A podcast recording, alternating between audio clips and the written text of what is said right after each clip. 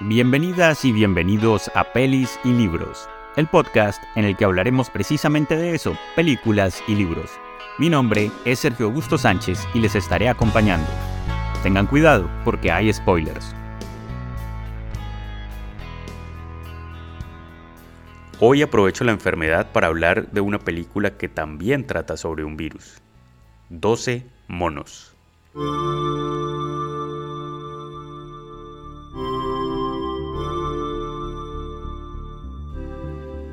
Saben bien que en este podcast hay spoilers, pero más allá de lo que yo pueda opinar sobre los spoilers, es importante advertirles que si no se han visto esta película de Terry Gilliam, bien pueden pausar el episodio, verla y regresar a comparar notas. ¿No? Bueno, conste que les advertí. Esta película de 1995 se consagró como una de las piezas fundamentales del género de la ciencia ficción en la década de los 90.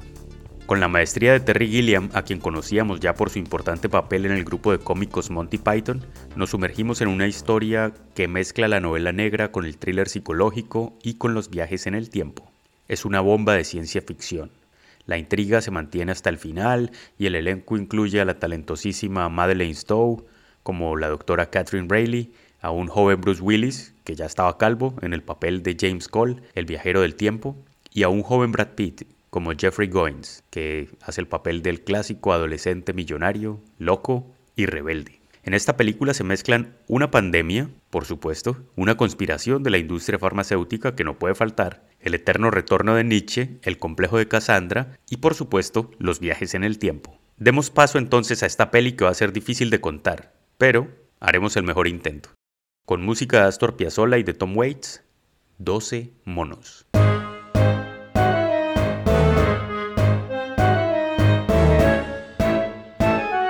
Nos cuentan que un virus mató a 5 mil millones de humanos entre 1996 y 1997 y que los animales volvieron a poblar la Tierra. Pero ahora estamos en un aeropuerto. Un niño pequeño observa cómo un hombre de lentes oscuros, bigote y pelo al estilo de los años 70, de camisa estampada de tigres y palmeras, estilo hawaiana, se salta la barrera de seguridad con un revólver en la mano. Pero antes de que pueda hacer algo con el revólver, es abatido por la seguridad aeroportuaria. Y ahí termina el sueño. En el año 2035 los seres humanos están confinados a vivir bajo tierra como si fueran topos, todos los espacios se ven sucios, oscuros, industriales. Parece una pesadilla de taller de metalmecánica, de metalmecánica punk. James Cole es un prisionero obligado a recolectar información de la superficie y a viajar al pasado para prevenir el inicio del virus que diezmó a la humanidad. Ese virus que, pues, es el culpable de que ahora los humanos tengan que vivir bajo tierra. Pero los viajes en el tiempo no son precisamente una ciencia exacta.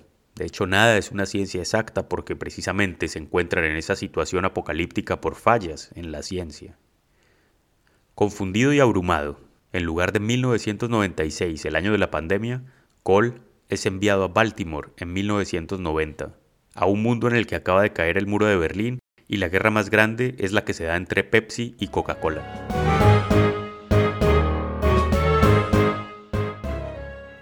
Entonces está claro que uno de los problemas de viajar en el tiempo es la posibilidad de perder la razón, o bien porque el cambio es brutal en la realidad del viajero, o por su incapacidad de adaptarse en un tiempo y espacio que ya no le pertenecen. Y por eso, Cole termina recluido en un hospital psiquiátrico. Y allí conoce a Jeffrey Goins, el hijo de un millonario virólogo, dueño de laboratorios Goins, un lugar donde experimentan nuevos virus en animales. Y conoce también a la doctora Catherine Riley, la psiquiatra que los trata a ambos. Lo único que Cole quiere es llamar por teléfono y dejar un mensaje en una contestadora donde se supone que recibirán su mensaje los científicos del futuro y se percatarán del el error que cometieron al enviarlo al año equivocado. No, no nos permiten llamar, nos tienen recluidos aquí para que no contaminemos a la gente de allá afuera, nos duermen con juegos y con la televisión. Para ser un loco, Goins habla con elocuencia sobre el problema del mundo actual, el consumismo. Su noción de locura y normalidad parece de hecho sacada de un libro de Michel Foucault. Además de eso, está obsesionado con los derechos de los animales, y es de esa escuela de me importan más los animales que los humanos, de esa escuela. Y Cole no le presta mucha atención porque para él Goins es un loquito más en un manicomio. La doctora Riley, que siente una fascinación inexplicable por Cole, le permite que llame por teléfono. pero en lugar de una contestadora del futuro, le responden de una casa afroamericana cualquiera. En 1990 el número está bien, pero todavía no está en funcionamiento la grabadora, eso es lo que pasa. Mm, a lo que la junta psiquiátrica, pues... La junta psiquiátrica se convence más de lo trastornado que está Cole. Sin embargo, Goins ayuda a que Cole escape. El problema es que cuando le ayuda, que le consigue la llave para que abra la puerta y se vaya, pues Cole ya está fuertemente sedado porque en el Instituto de Salud Mental donde están recluidos pues es el típico manicomio donde mantienen a los pacientes trabadísimos con antipsicóticos, antidepresivos, calmantes y cualquier cosa que les pueda mantener dóciles, de mirada perdida en el horizonte y babeantes. Entonces Cole intenta escapar, pero lo único que logra es que lo recluyan en solitario, amarrado, a una mesa de disección, y estando en esa celda, desaparece. Desaparece para sorpresa del cuerpo médico, cuando vuelven a chequearlo y no lo encuentran. ¿A dónde se ha ido Cole?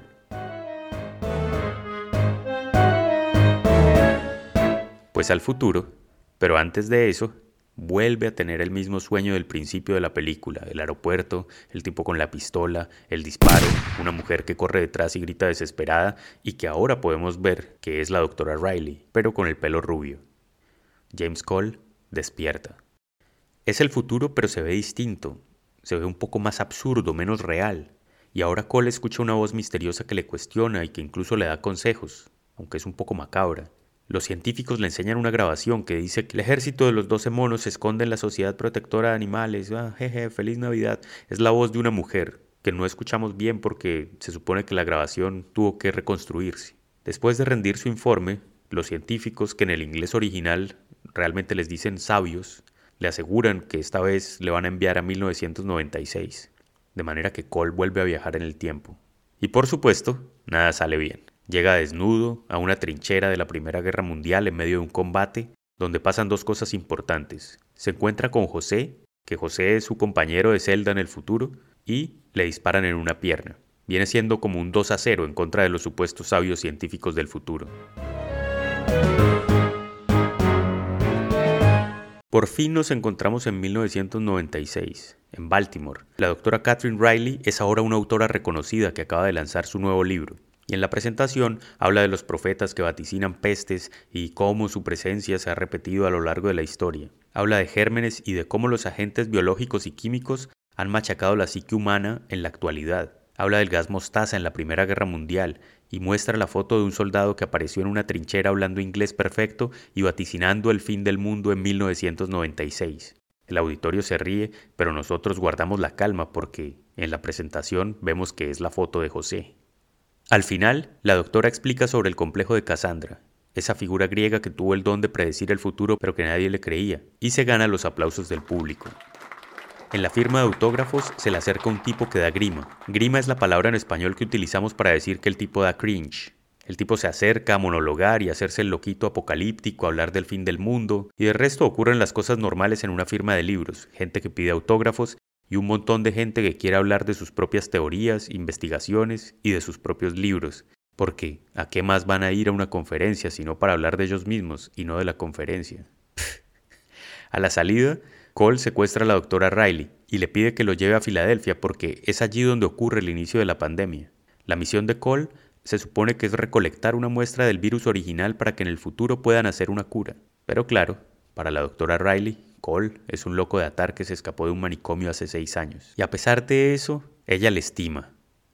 Y por supuesto que le estima porque esta película es de 1995 y Universal Studios pues no concebía vender una peli sin historia de amor incluida.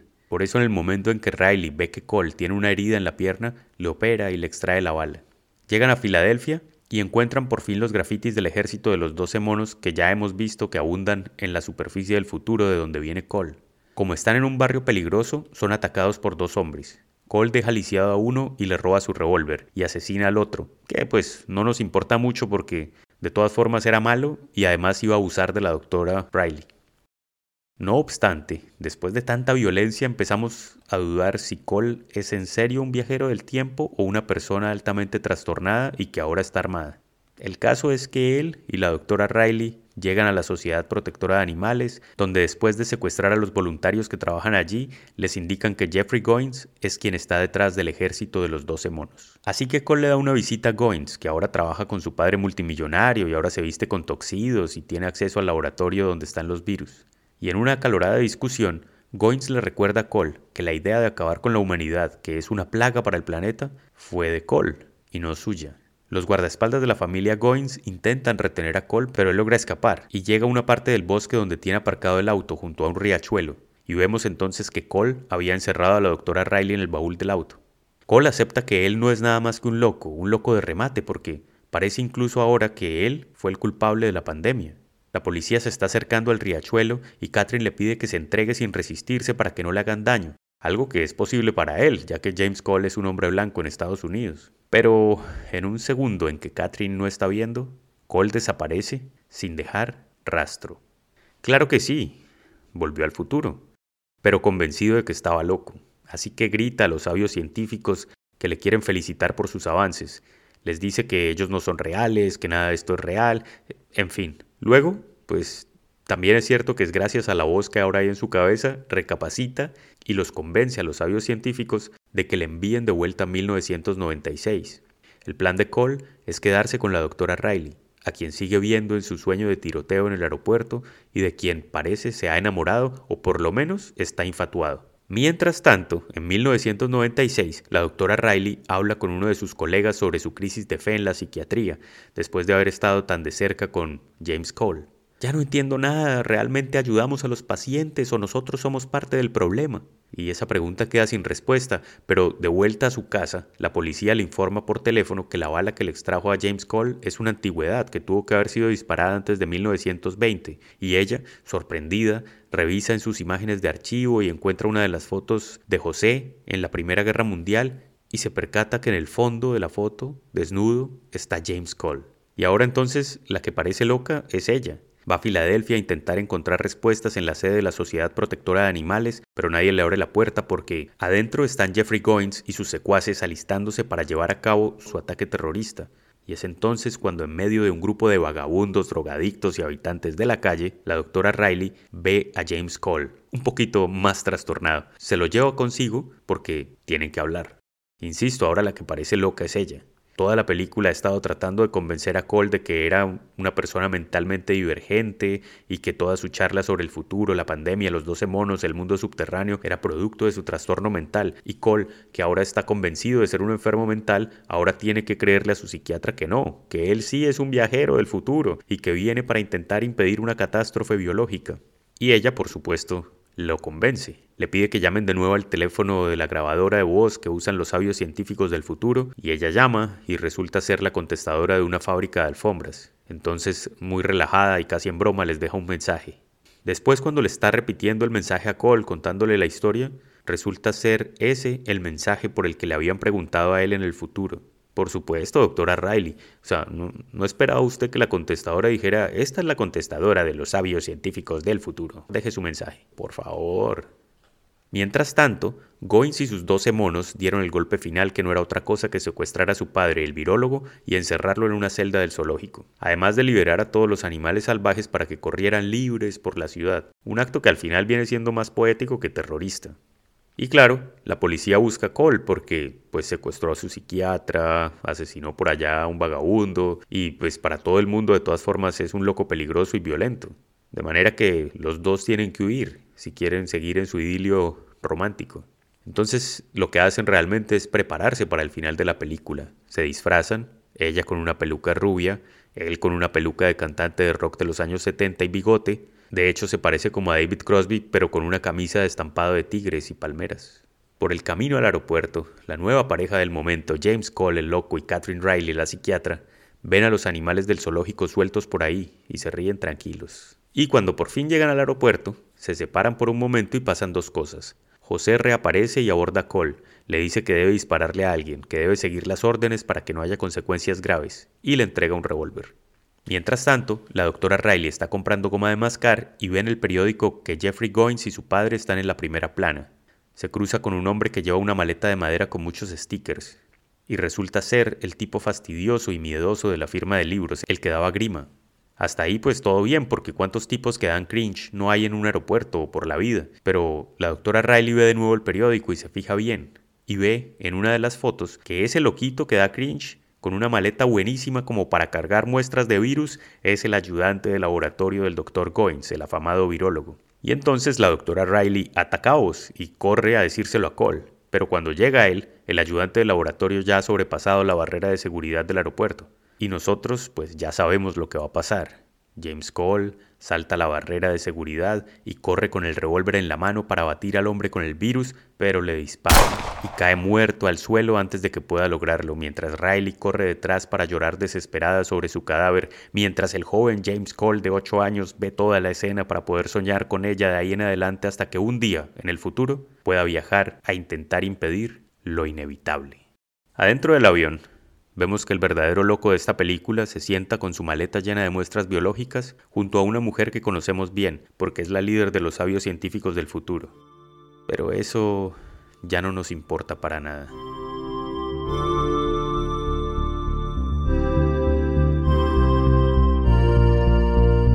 Antes del año 2020, esta película cautivó a una generación porque la ciencia ficción en ella era más ficción que ciencia.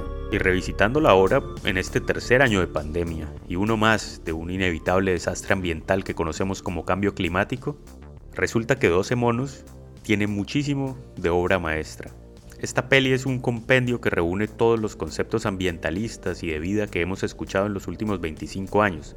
Me importan más los animales que las personas, los humanos somos la verdadera plaga, ojalá nos extinguiéramos, etcétera, etcétera, etcétera y nos cuestiona los límites entre la locura y la normalidad. Muestra la forma inhumana en la que se trata la salud mental por parte de algunas ramas de la psiquiatría cuando simplemente basan todo en fármacos y en drogas. Si usas Visa y Mastercard para llenarte de productos inútiles y estás bien adoctrinado por las pantallas, eres un ciudadano ejemplar.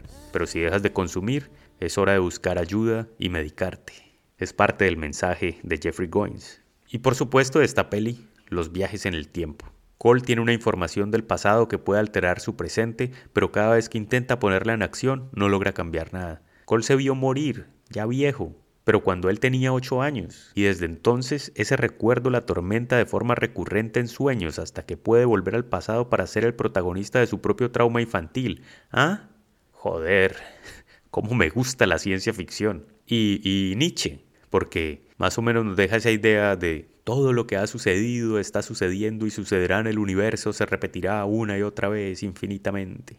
Eso sí, se repetirá una y otra vez infinitamente en Estados Unidos, porque en esta peli, como en casi todas las películas, pues las cosas suceden en Estados Unidos de América. En los años 90, pues Universal Studios no daba un peso por Wuhan o por los pangolines. A pesar de estar en el circuito de cine de Hollywood, Terry Gilliam logró una experiencia diferente usando otros lentes y poniendo la cámara en otros ángulos y con un trabajo de arte enorme que logra meternos en los límites de la locura y la razón. Nos, nos hace sentir una alucinación, nos pone en ese pequeño espacio entre el sueño y la vigilia, porque una de las gracias del cine, si no la más importante precisamente, es la de emular lo onírico, un sueño casi tangible y mejor aún, recordable. Su versión del futuro, esa versión que nos evoca en esta película se puede encontrar en sus palabras refiriéndose a la misma. Una intervención tecnológica de pesadilla. Uno trata de ver los rostros en las pantallas que tiene enfrente, pero las verdaderas caras y voces están allí mismo, y uno siente esas diminutas voces en su oído. Para mí, este es el mundo en el que vivimos, la forma en que nos comunicamos actualmente, con dispositivos tecnológicos que pretenden cumplir esta función, pero que no lo logran. Gracias, Terry. Las actuaciones merecen la pena, particularmente la de Brad Pitt haciendo de mentalmente divergente. De hecho, estuvo nominado al Oscar de actor de reparto, pero no lo ganó porque eh, en ese entonces se creía que Brad Pitt era un mal actor haciendo de loco.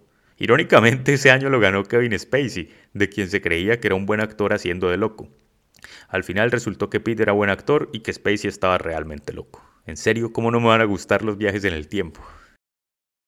12 monos. A esta enorme película nos ha traído hoy mi propio virus, porque después de que dejamos de usar tapabocas he vuelto a mis 15 gripes anuales.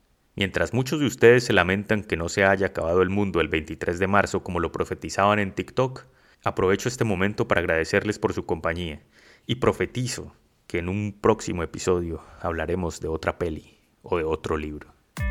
Hasta entonces. Y si algún día regresas en el tiempo, no vayas a porque el más pequeño cambio puede alterar el futuro como no te imaginas. Pelis y Libros es un podcast de Sergio Augusto Sánchez en la producción y la locución. Música original, Heikki Vihemaki. Este podcast fue grabado en Oodi, la Biblioteca Pública de Helsinki, Finlandia. Síganme en todas mis redes sociales, arroba Sánchez Escritor, www.sanchezescritor.com.